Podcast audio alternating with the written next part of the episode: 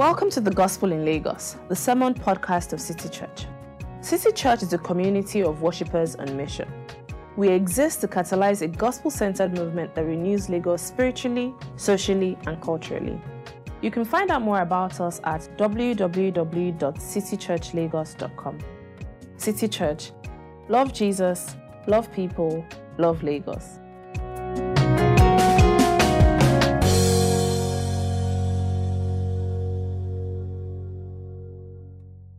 Good morning, church.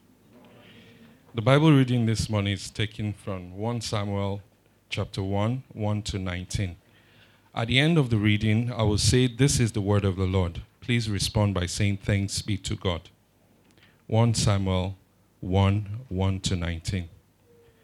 There was a certain man from Ramathaim, a Zuphite from the hill country of Ephraim, whose name was Elkanah, son of Jeroham the son of Elihu, the son of Tohu, the son of Zoph, an Ephraimite.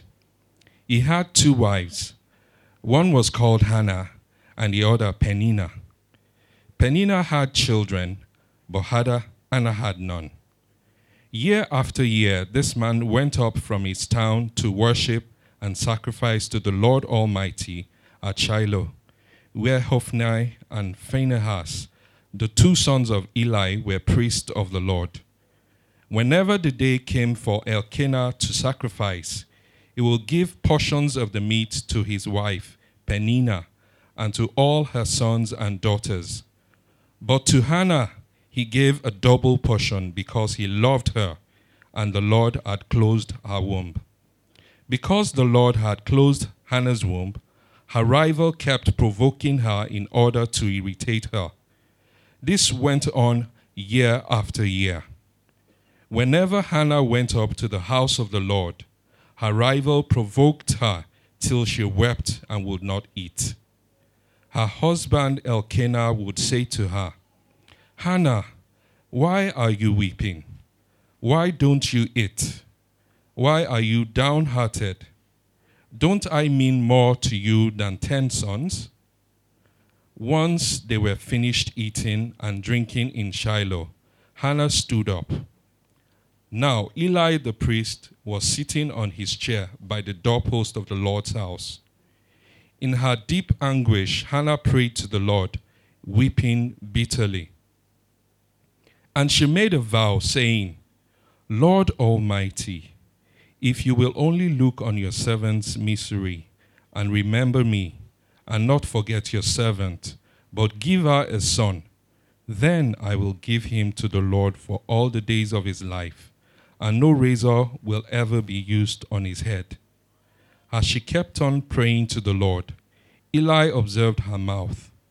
Hannah was praying in her heart, and her lips were moving, but her voice was not heard. Eli thought she was drunk and said to her, How long are you going to stay drunk? Put away your wine. Not so, my lord, Hannah replied. I am a woman who is deeply troubled. I have not been drinking wine or beer. I was pouring out my soul to the Lord. Do not take your servant for a wicked woman. I have been praying here out of my great anguish and grief. Eli answered, Go in peace, and may the God of Israel grant you what you have asked of him. She said, May your servant find favor in your eyes. Then she went away and ate something, and her face was no longer downcast. Early the next morning, they arose and worshipped before the Lord, and then went back to their home at Ramah. Elkanah made love to his wife Hannah, and the Lord remembered her. This is the word of the Lord. Yeah. Good morning, church. Good morning. Ah, thank you very much for personalizing the response. Um, so let's just start like this way. Some of us, um, when they gave birth to us, before they gave birth to us, or when they conceived us, you know, the pastor told them, you know, they told us that you're a promised child, you know, like special. This child is going to do great things perhaps he's going to become a president. He's going to become a governor. Um, he's going to do, you guys should be careful with how you treat him. Don't let him eat anyhow. You know, don't let him go. Don't take him out. After you give birth to him, don't take him out for like three months or six months. Just stay, um, cover him up. Don't let any old woman come to touch touch the shawl or the, the thing that cover the cot bed and all that. I can't remember. Sure. They said some of these things about me when I was when I was small. So, and then when you start going up, there'll be some kind of things. Ah, ah. people will just come say, "Yeah, I knew it." Like the way even look at the way he holds the feeding bottle. There'll be all kinds of things. Some people will say, eh, "This child, hmm, my child, he started walking after three months. He started. He's, do you, do you think do you think normal children just go up and just start walking like that? Great child. So all of those things happened. And then, if you are here today, you're not looking at yourself. I say, wow. I didn't really, you just discovered that you're not even living up to the hype at all. In your house, gone, you're not even presiding over your wife. like, ordinary promotion, you can never even get in office. Not now talk if you want to become governor, want to become. So you're not living up to the hype. For some of us, we know that we are not promised children. We know we are not special. like we already know. Your parents will tell you something like, um, when you are this child, maybe you overheard them, you eavesdrop while they were in the room together. There's just something about this, this Tunde of a boy. Everything about him just problem. When we conceived him was a problem. When he carried his belly, when he carried his child was a problem. When the day of the, everything just hard when he came. He has not brought anything good. So I want to relieve us this morning. We are all special children, right? No matter how you started, you are all promised children. But Uncle Yemi did something for us last week. Uncle Yemi said, How do you know if a child is really cute? Of us remember the, the analogy gave us? So, how do you know if a child is really cute? So, he said something like, um, If people come to your baby and you look at the baby and say, Wow, this child is so cute beautiful child, they know that the child is cute. But if they come and they say something like, ah, this guy's eyes is like the father's own. or why is hair not growing at the back of his head? Then you know that the child is not properly fine. So I want to give you my own. So, so how do you know that a child is special? Are you ready? How do you know that a child is a promised child? First of all, the one guaranteed sure way that you can know that a child is special and promised is if the child is in this series that we're treating. or how many people in the world celebrate the birthday of that child? You that is Facebook, even for a Facebook reminder. Some people will never know that you exist.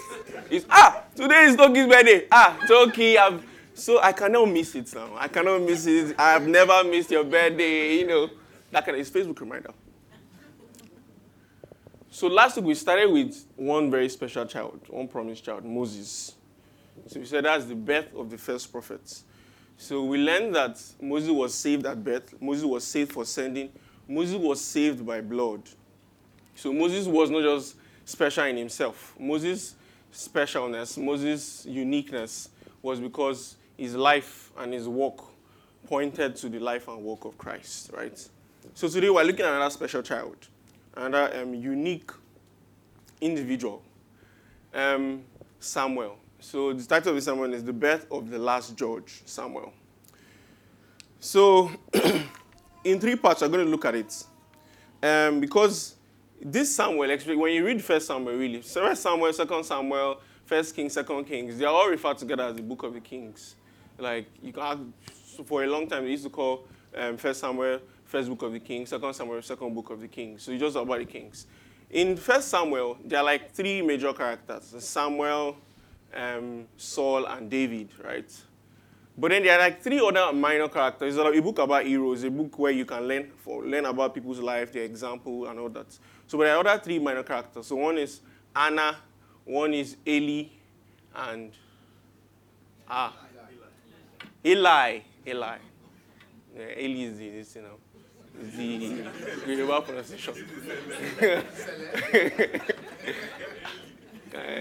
So, um, uh, Anna, Eli, and ah, forgotten the third one. But there's a third minor hero. So, Anna is one one person we're kind of looking at. We're going to look at the life of Samuel through the life of Anna this morning. So the first point is Anna struggled before the birth of the last judge. Second point, Anna prayed for the birth of the last judge. Third point is Anna sang after the birth of the last judge. So the first point, Anna struggled before the birth of the last judge.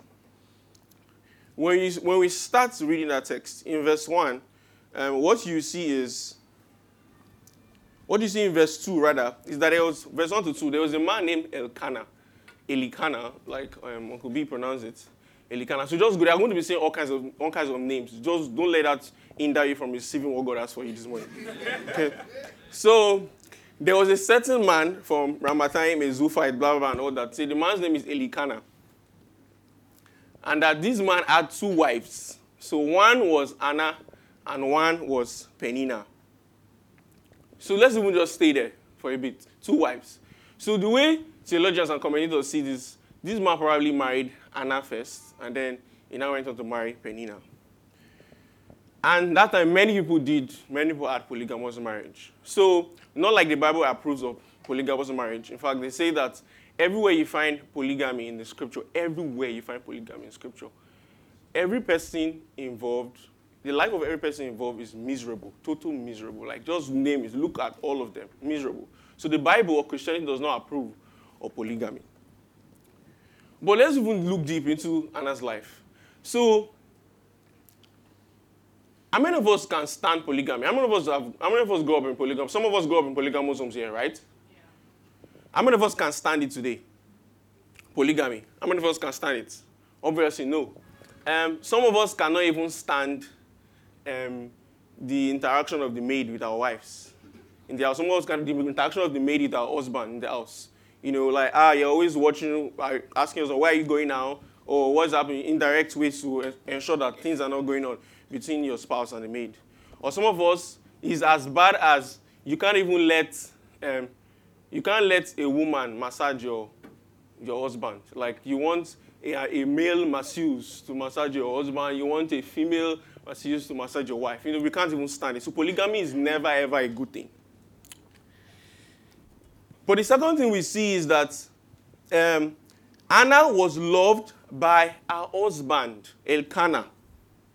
And then this love made Elkanah, anytime they went up to um, Shiloh for, um, for, for sacrifice, for, for, the, for this particular um, thing they do, um, he gave Anna feast. So he gave Anna, so he gave Anna double portion of the meat that he used for sacrifice. Penina, he just gave Penina normal portion, gave Penina all the sons and daughters normal, but he gave Anna very double portion because he loved the woman so much. And he said here that he loved the woman so much, one, because um, the woman did not have a child. He loved her so much because the woman did not have a child. Childlessness. And you must understand that it's so different from today, or it's different from boy, 10 years or 20 years back, what it means not to have a child. I know today some people still, in some certain cultures in our country, it's still a, a thing of shame, it's a thing of, um, it's a thing that is a shame that people degrade you for. But it was worse in that time because in that time, if you had, if you had a child, the more children you had, it meant that you could make more money because it was an agrarian um, economy. Everybody lived off farms. So if you had many more children, it means that these children could help you work on the farm and help you plant more, harvest more, and then make more money. So that Anna did not have meant that economic security was in danger. The second thing about having children in those times was that four out of every ten children died, like did not make it, they did not grow up. They died childbirth, they died in their early years. So you had to have a lot of them, you know, as early as possible. You start having them so that you can increase the chances of the number of children you have, you grab. And then, not just that, It is at that time because there was no pension, there was no 4, 401k, there was nothing like gratuity, or there's nothing like that. So what it meant was that by the time you grew old, the people that will take care of you are these children. So if you had many of them, it means that you know some of them will do, some of them will not end, some of them will disobey you, some of them will not agree with you, some of them will treat you the way you treated your own father. You know that kind of stuff. so, so like that. So you had to have a lot of them. So Anna did not have that. She didn't have a child. And this woman already amassed children, sons and daughters. That is what um, the writer said. Another thing you must see about this is you know, when you have children in your old age, having children in your old age around is not just for um, not for just not just for this economic and financial security. Also the emotional attachment, what it brings to you know having children around you that will just care for you, that will just be there. Now you can't mingle with the world as much as you used to. So you need people who really love you, people who just sacrifice yourself for, and who can be around you. So Anna was not going to the way it was going. She was not going to have that. But another thing about children was, you see, the way they fought was in that time if you had, or if you had, maybe people have quarrels, like the way they settle quarrels, you just come out with all of your idile and just come and fight the other people. So maybe perhaps that's why the psalmist said that blessed is the man who had his quiver full of them. But maybe not. Um, Pastor might correct me after. So what happened was that in a time of war, so this, so you had more children, if there's a quarry guys are going to fight, you had a lot of these children, so you can come and attack the other people. So for military reasons, very important, significant. So you see what Anna was lacking. I want you to see this. That's why I'm painting the picture. You see what she was lacking economically. You see what she was lacking emotionally, socially. You see what she was lacking. And then not talk of the status that he gives. See, women that had more children were heroes. Because, like, you are a great person. If you had more children, they rated women by the amount of children that they had. They were not valued just in themselves. They were valued by the number of children they had because the, the, the men owned virtually everything. So what the women could really produce were the children. So they valued them. So Anna had no value. Anna was worthless.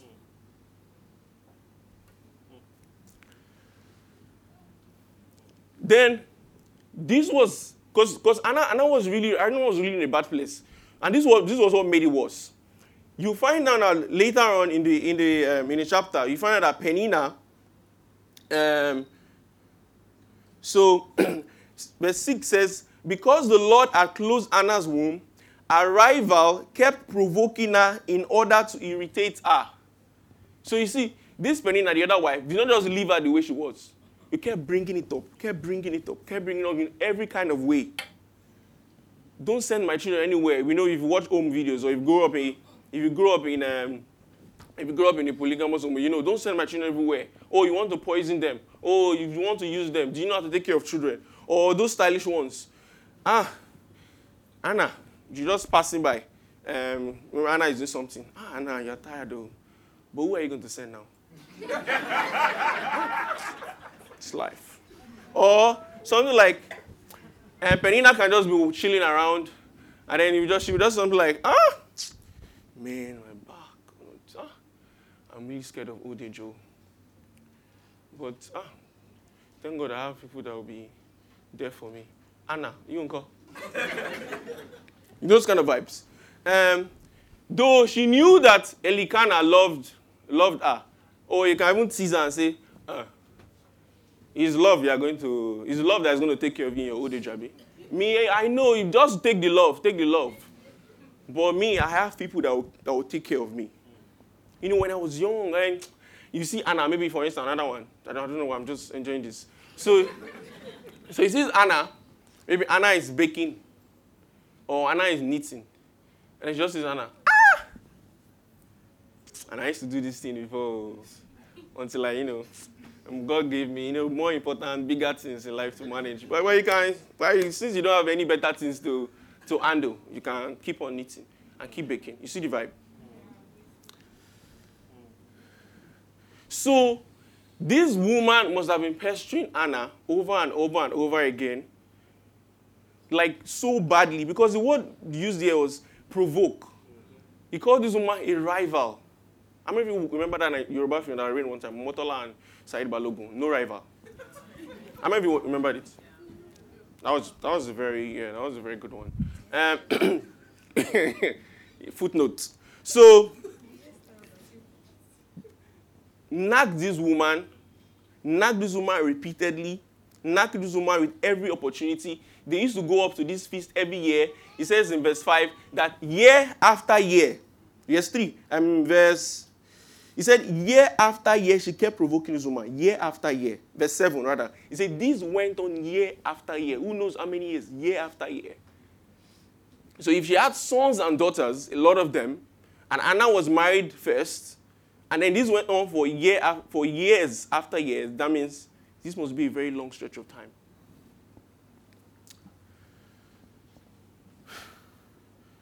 So, uh, some of us will be thinking, um, you know, because of children, yes, yeah, I see.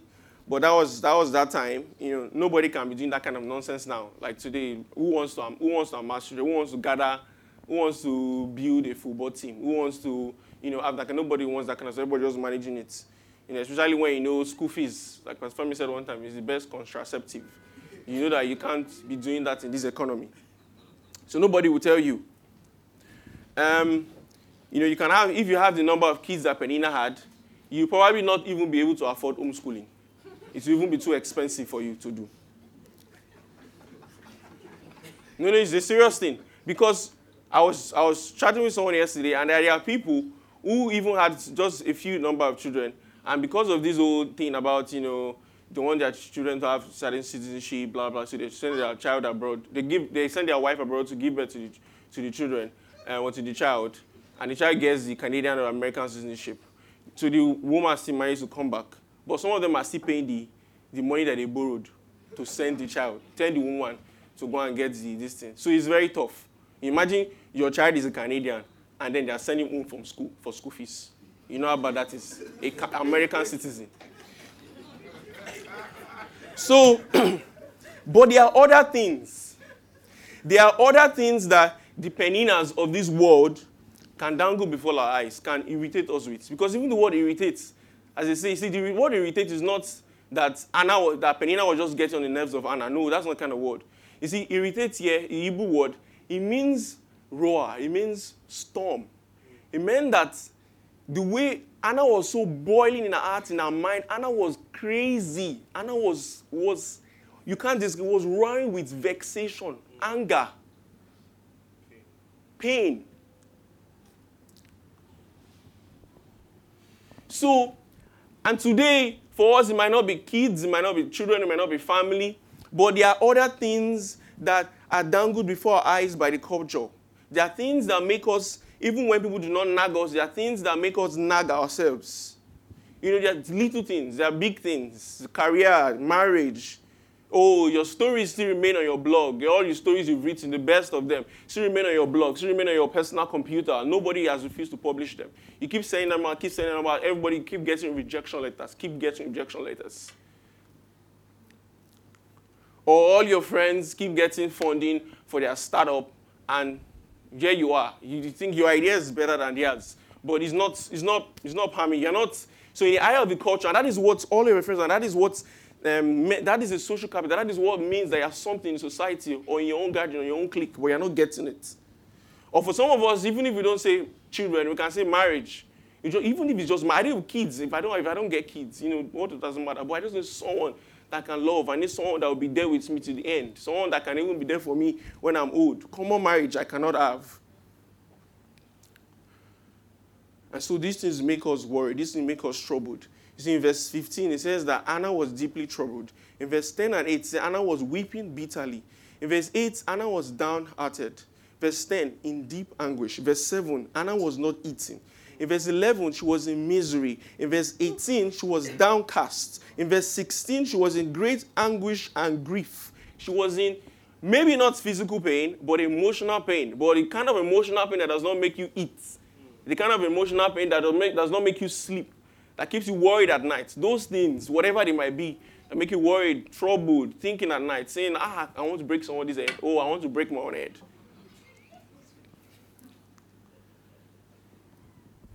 And this went on year after year. So I want us to really consider this morning. I think, you know, as we're thinking this Xmas season, this Advent season, is a season where we are longing for something, we are hoping for something. But as the year is running to an end, we have had expectations, we had ambitions, we've had plans that we set at the beginning of the year, or between last Christmas and this Christmas that have not met. You know, you are still being excluded from those from that group you want to join. You're not being invited. You really discovered this year that you don't really have friends. When things happen to you, you really discovered, ah, all these people I thought were my friends are not really my friends.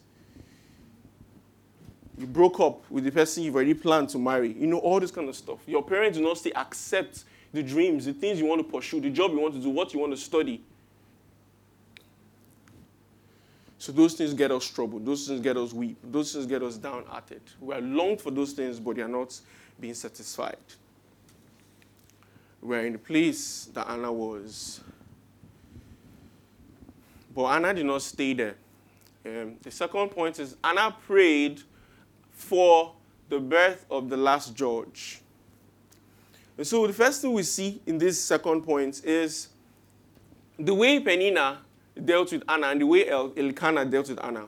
You see, Penina told Anna that, see, you don't have children. You are nothing. Like you don't mean you're nothing in this family. You're nothing in this society. You're nothing in this world. You don't mean anything. You don't have children. Like what? Who are you? So you wanted Anna to base our worth, to base our esteem. You want Anna hope to be placed in children, in family. But look at what Elkanah did. Elkanah, he tried to console Anna. So Elkanah said, uh-uh, Anna, why you not eating now?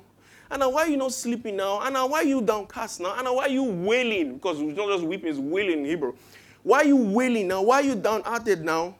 And see what he said. He said, Don't I mean more to you than ten sons? Don't I, me, ọkùnrin méje, mẹ́wàá? Don't I mean more to you than ten sons?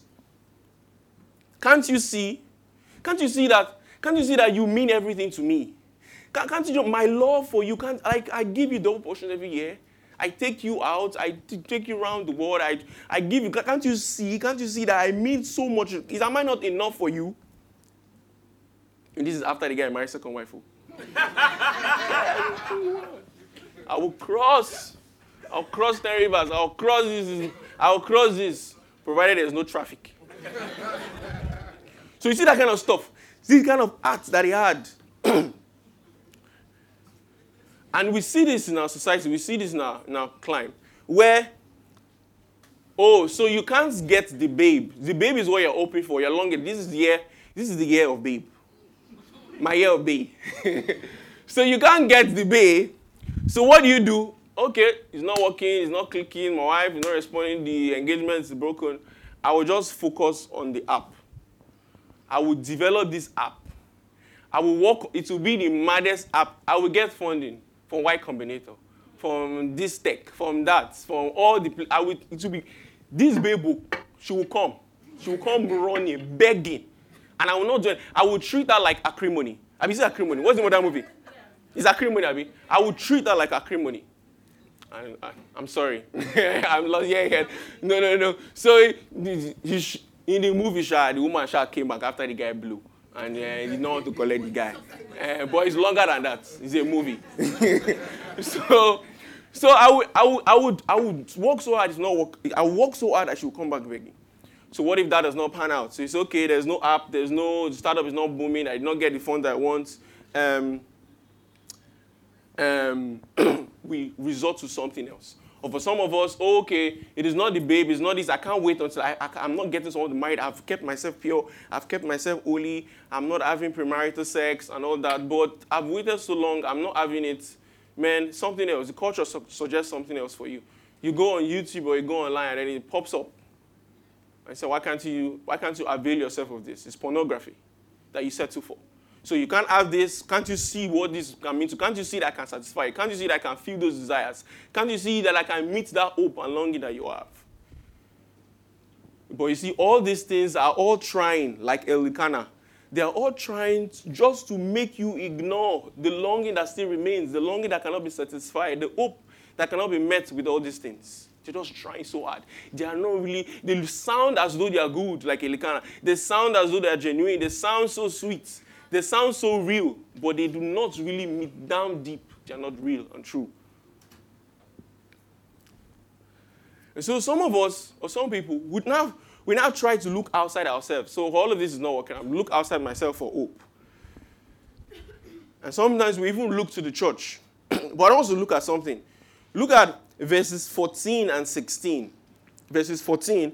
In verse 14, um, verse 14, when so Anna Anna got in Anna got inside Shiloh to pray, and then she was praying, and Eli, Eli, Eli um, looked at her and said, because she was praying, she was praying, she was praying quietly. She, she believed that God heard her thoughts. She was praying quietly. So Eli looked at her, ah, what, what kind of woman is this? They've come again. Like, this woman is drunk. This woman is not, this woman is drunk. This woman is not, you know what? You know, Elikana told Anna that Anna was not eating, that Anna was not drinking. You know what Eli told Anna? That she has drunk too much. She has eaten too much. That is a problem. Why? Is, what, what are you doing here? You see, Eli, who was meant to be the high priest, was censorious, was, was not discerning enough of Anna. He was meant to be a leader. But if you go to verse 3, you understand this. In verse 3, it says that when they came up to Shiloh to every year, is it where Ophni and Phinehas, the two sons of Eli, while priests of the Lord.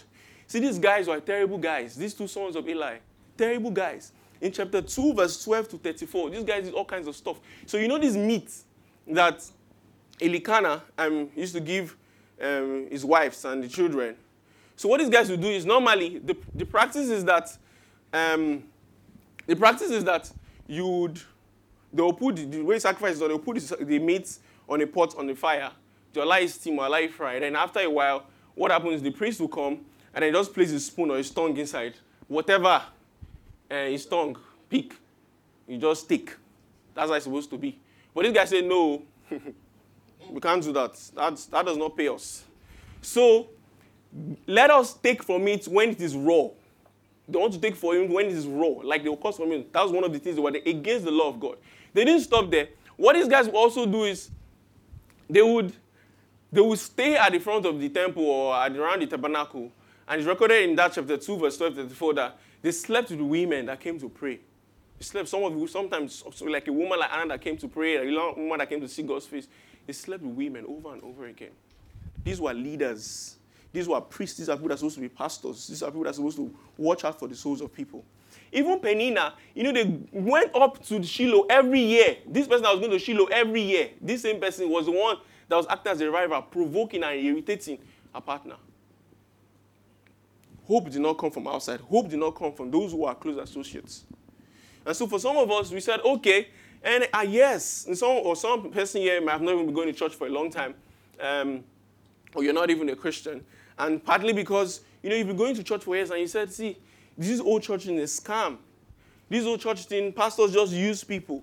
This is not the first time I'm hearing about Xmas or Advent. This is not the first time I'm hearing about Jesus. Maybe today. It's all scam. It's all they don't. They're all the same. And Anna is in that same condition. But we'll move quickly. You see what he says in verse 9. He said, Anna refused to listen to Elikana anymore. Anna refused to listen to Peninnah anymore. Anna refused to lie down and just wallow in self pity anymore. He said, Anna stood up. Anna arose. Like prodigal, prodigal son arose. It means that Anna decided to be active. Anna decided to do something. Anna decided to not to be passive any longer. Verse 10, it said, Anna prayed. In verse 15, we see that the kind of prayer Anna prayed was the kind of prayer that is written of in Psalm 42, that Anna poured out her soul, poured out her soul. It meant that Anna prayed from her heart to the heart of God.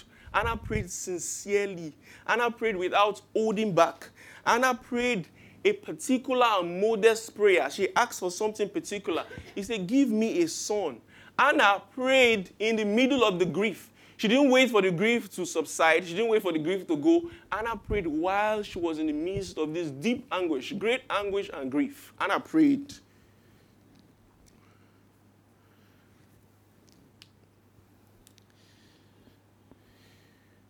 And the kind of prayer Anna prayed, you see, Anna said, want to read it out exactly. And I said, Lord Almighty, if you will only look on your servant's misery and remember me, and not forget your servant, but give her a son, then I will give him to the Lord for all the days of his life, and no razor will ever be used on his head. Lord Almighty, if you would only look on your servant's misery, she was personal with it because you know this God is big, mighty, sovereign God. Israel revered him. They traveled all the way down every year to come worship him because that's what he commanded. But he said, if you will look on my own misery. You see, Anna showed extraordinary faith in God. She was saying, I know you, God, can care for a rural, barren, worthless failure of a woman like me. I know you are great and big and sovereign, but I know you can also be personal. See, he's asking God, he said, Do not forget me. Remember me. You see, the story of the stories we find in First Samuel and Second Samuel over and over again shows that God cares for ordinary people. God cares for the downcast. God cares for the barren. God cares for the people that are thrown away. God cares for ordinary people. You see, when he says there was a man in Ramathaim, in Ephraim, um, a Zuphite, son of Tohu, of Zuph, nobody, nobody knows them. They are nobody in the lineage, in the history of Israel. But that was the family that God had chosen to visit, to deal with. That is the family we are talking about that has been preached about this morning. God cared for Anna. That is what our prayer showed. But want to see what he said. He said, Give me a son, and I will give you the son. That does not make any sense. She needed this son badly. This woman is still nagging her over and over again, nagging her badly.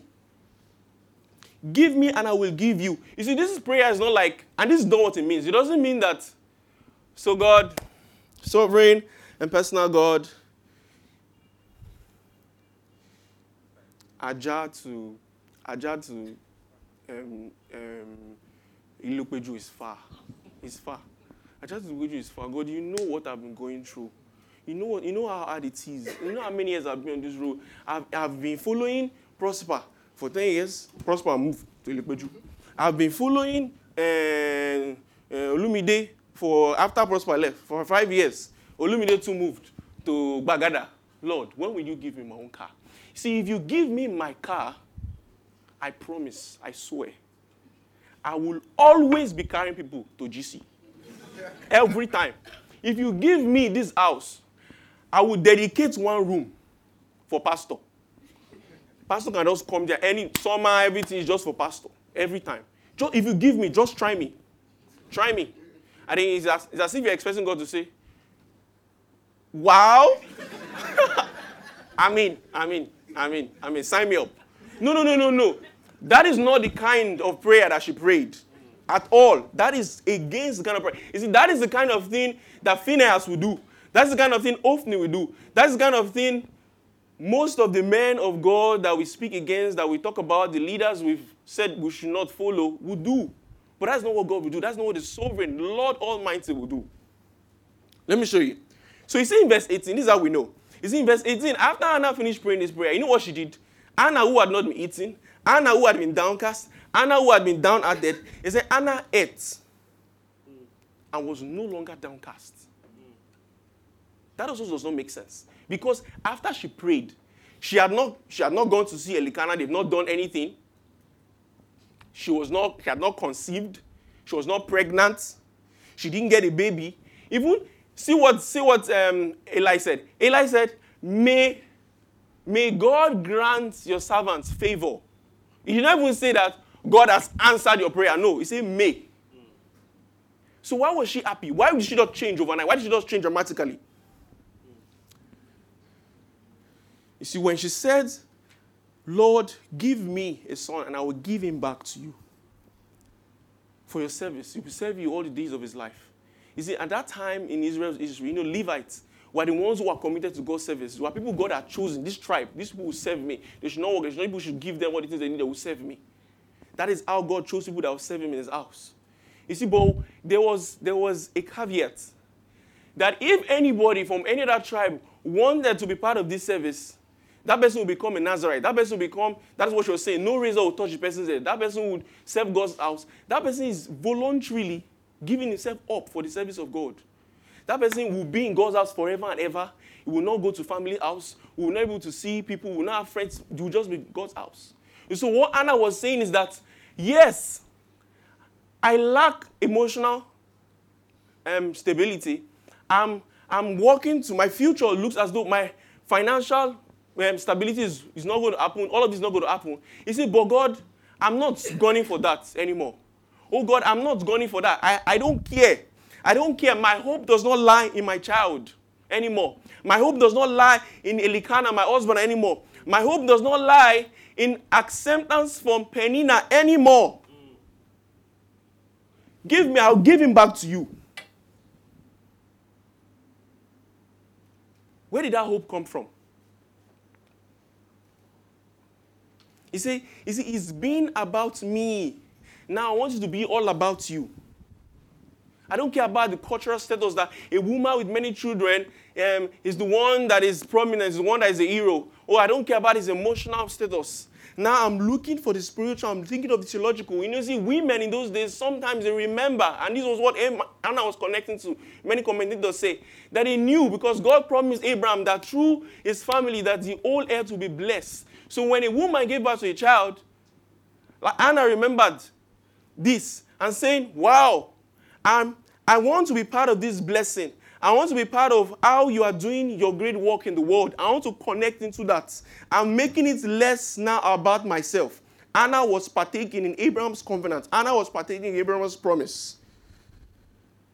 Anna was seeing a hope that trumps every other hope that the culture and the people around her were telling her. My question to you this morning is Have you seen how what you are longing for?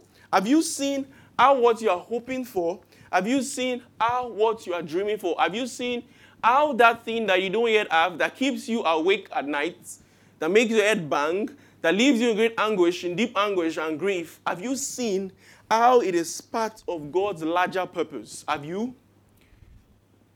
Is it still, is it all about you? Is it just for your own purpose? Is it just for your own kingdom? Is it just for your own sake? You see, I'm not promising you that if you try this method, God is going to answer you.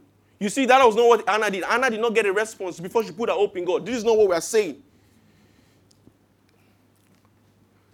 What saying is that thing so big, so big, so big that you will use God to get it. Is God a means to that end?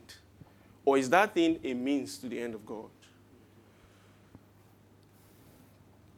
And so we see that God remembered her. She prayed that God should not forget her. She prayed that God remember her, and God remembered her. And God gave her a son, and she named the son Samuel. What is the meaning of Samuel? Because I have asked him from God. You see, this is where your people will name their children like Mutoro, Mutoro, Molo, or something.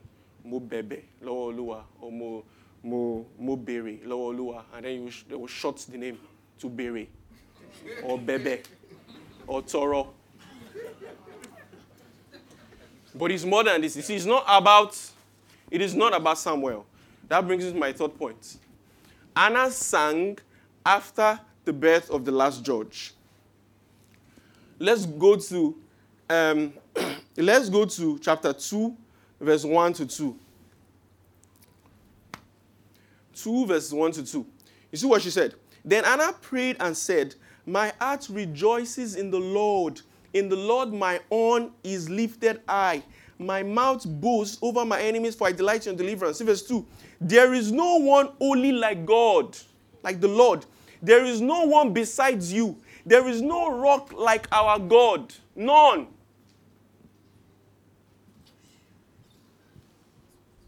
How can I compare children to my God? How can I compare my husband to my God? How can I compare the love and acceptance of my rival to my God? There is none like you. See, this is what she has, this is where she had come to. She had found love. She had found hope. She had found peace and joy in God. These four themes that's always popularized around Christmas season. And not in family. She was free. But I want us to go down to verse 10. You see, in verse 10, it says in that same chapter 2, verse 10, it says, you see, she's thinking about God. She said, He will give strength to his king and exalt the honor of his anointed. You see, when Samuel became, um, grew up in the house under Eli and grew up to be judge, um, the prophet, you know, Samuel went on to anoint King David, the man after God's own heart, to rule Israel. And this man ruled Israel greatly. But it's important for us to see that both Samuel and David, even Saul that I chose before David, these guys did not live up to the hype of promised children. They didn't live up to the full hype. Samuel, even towards the end of his life, when he put his children to replace him, these two boys, jo- Joel and the other guy, did as badly. They did so bad, as badly as, as Ophni and Phinehas. Saul, we know how Saul, Saul is the classic. In fact, in all of literature, literature, not just the Bible, just literature generally, Saul is the one of classic tragedy stories, like tragedy. One, like even literature expert about how his life went like this and came down. What about David? David started very well. But then towards the end of his life, we began to see that this anointed king that Anna was probably referring to, his family crumbled. He didn't hand his family, crumbled. The kingdom was separated, was divided in the hands of people that are supposed to follow him. So these guys did not live up to the hype of special children, to the hype of promised children. So what might this be referring to? Let's go to verse 5 of chapter 2. He says, Those who were full hire, hire themselves out for food. But those who were hungry are hungry no more. She who was barren has borne seven children, but she who has had many sons pines away. Verse 8 He raises the poor from the dust and lifts the needy from the ash heap. He sits them with princes and has them inherit a throne of honor.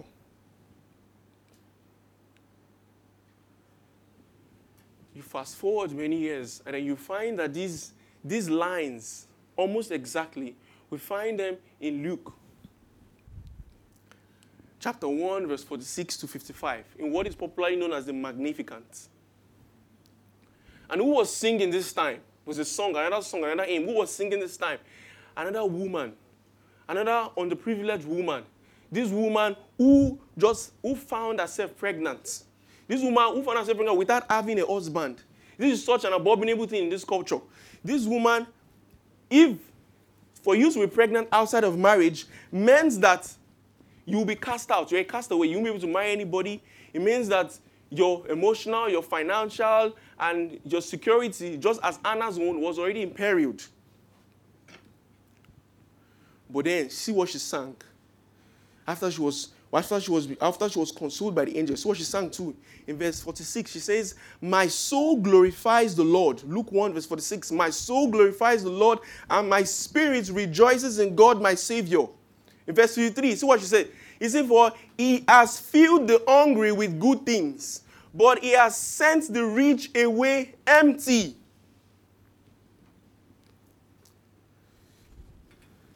Samuel you see, grew in stature and in favor with God and man.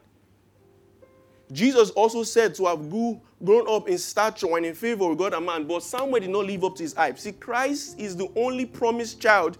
Christ is the only promised son that lives up to the billing. He says Samuel was the baby who became a judge, but Jesus was the judge, the eternal judge, who became a baby, dependent, helpless baby. And so he does not cast you away if you are barren. He's not casting you away today if you are helpless. He's not casting you away today if you are hopeless. He's not casting you away today if you are poor and needy. If you've been cast away from your clique and your circle, He's not casting you away because He had come in that helpless, dependent form.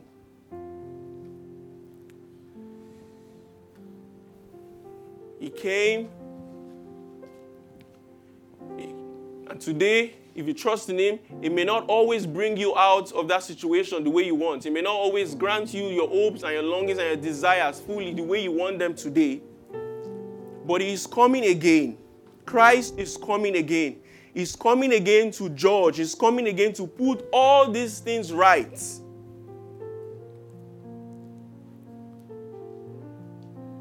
Christ is the final judge who would make all things right, who would totally and completely fulfill all our longings and our hopes and our desires. He is the one we should trust in. So this morning I'm calling us in this season of Advent as a time where we don't just marry and party, you know, as we are counting down towards Christmas. We begin to say, oh, these are my longings, these are my hopes, these are my desires that have not been achieved, that have not been fulfilled and to put our trust in Him who can satisfy us, who can fulfill us. Thank you for listening to the Gospel in Lagos. We pray you've been blessed by this message. To learn more about City Church, visit www.citychurchlagos.com. City Church. Love Jesus, love people, love Lagos.